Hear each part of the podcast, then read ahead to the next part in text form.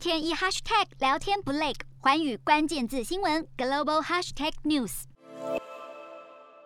莱猪或反莱猪，公投见真章。我们今天要谈的可不是莱猪到底在公投里面要怎么投的问题，而是要谈谈莱猪作为一个国际经贸议题，政府应该怎么样应应美国的压力。也就是说，在这个谈判过程中。怎么样有取有舍，然后让台湾的利益可以尽量的往最大化的方向迈进。我为什么这样讲？也就是因为看到美国一直给我方施加进口莱猪的压力的时候呢，其实据美国自己的说法，是陈前总统陈水扁的时候，他就已经口头承诺开放了。在马英九前总统的时候呢，他最后达成了所谓的牛猪分离，也就是牛肉有条件的开放。包括三管五卡，还有像三十个月以上的美国牛不可以进来。但是呢，猪肉他说在他任内他绝对不会开放。到了蔡英文政府的时候呢，我们看到在二零二零年的时候，蔡英文政府突然宣布开放来猪。开放来猪之后，这是一个值得讨论、值得辩论的公共议题。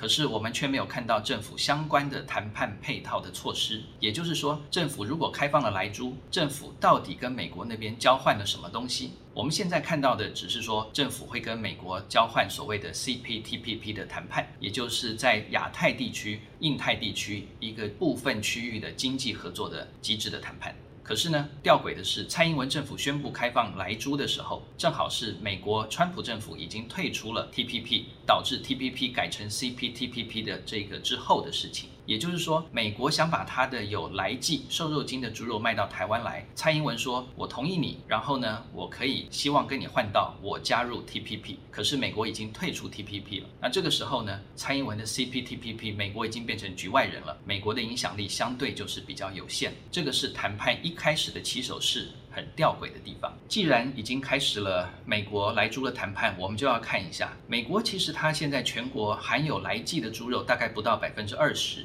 另外呢，我们也看到了台湾其实消费猪肉的量又非常的高，所以很多人认为说食用来猪会变成一个台湾的食安问题。那为什么美牛不会呢？因为我们拿牛肉跟猪肉台湾的人均消费来比的话，大概是一比五啊。也就是一份牛肉五份猪肉，我们吃这么多猪肉，这么多的产品都在我们日常生活，我们怎么能够不小心食安的问题？这个是最大的一个反方的卖点。正方的卖点最大的当然就是说反莱猪就等于反美国。最近呢，我们还看到了说反莱猪就是等于要准备在经贸合作、经贸议题上输韩国，因为韩国就是开放了美猪、开放了莱猪之后呢，韩国才得到了加入这些 TPP。或者加入亚太、印太经济合作的敲门砖，他也跟美国签订了自由贸易协定。事情是不是这么的简单呢？我们可以继续看下面的事实分析。韩国在跟美国达成猪肉进口的协议之后，包括牛肉进口的协议之后呢，韩国二零零八年发生了大规模的示威。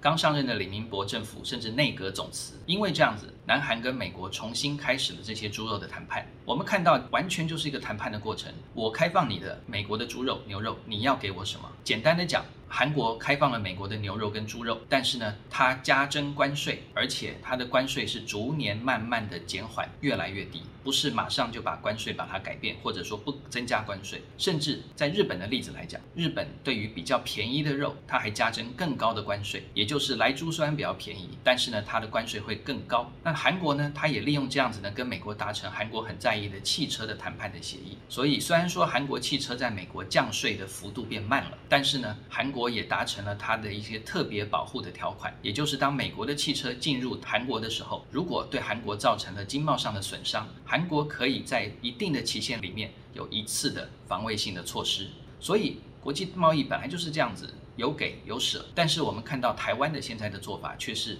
给了美国，但是不知道拿到了什么东西，因为美国并不在 CPTPP 里面。另外呢，美国也并没有承诺说会在这个之后呢。马上跟台湾进行自由贸易的谈判，所以我觉得我们把莱猪当成是一个重要的食安的问题，当成是一个重要的台美经贸的谈判议题都可以。但是我们必须想到，政府在这个谈判过程中应该拿什么去跟美国交换、跟周旋？甚至我也说过，是不是可以用我们购买美国的莱猪转送我们邦交国的这样的一个做法，去帮助美国消化它市场仅剩一点点的莱猪的这个量，而且又达到我们购买了美国的莱猪，又帮助了我们邦交国，因为反正美国说这是符合国际卫生标准嘛，那这样子我们把它送到邦交国，邦交国如果它的卫生标准是接受的，那当然也没有问题。也就是说，有很多的创意可以让我们在美国的这个经贸谈判过程中，让台湾不至于完全屈居下风。目前给出去东西，不知道会拿回来什么。所以我觉得，在莱猪这个议题上面，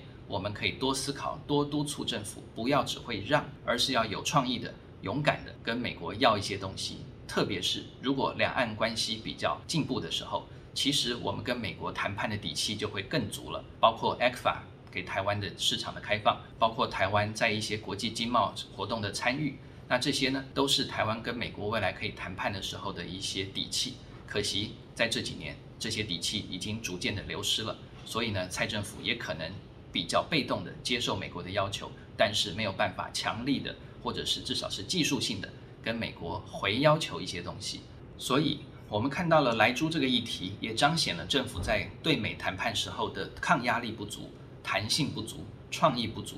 未来可不可以改变？莱猪的公投或许是大家可以重新思考的起点。四大公投，人民做主，民意风暴来袭，政府如何接招？锁定十二月十八日晚间十点，有凭有据看台湾特别节目，决战四大公投议题，独家剖析，就在环宇新闻 YouTube 频道直播。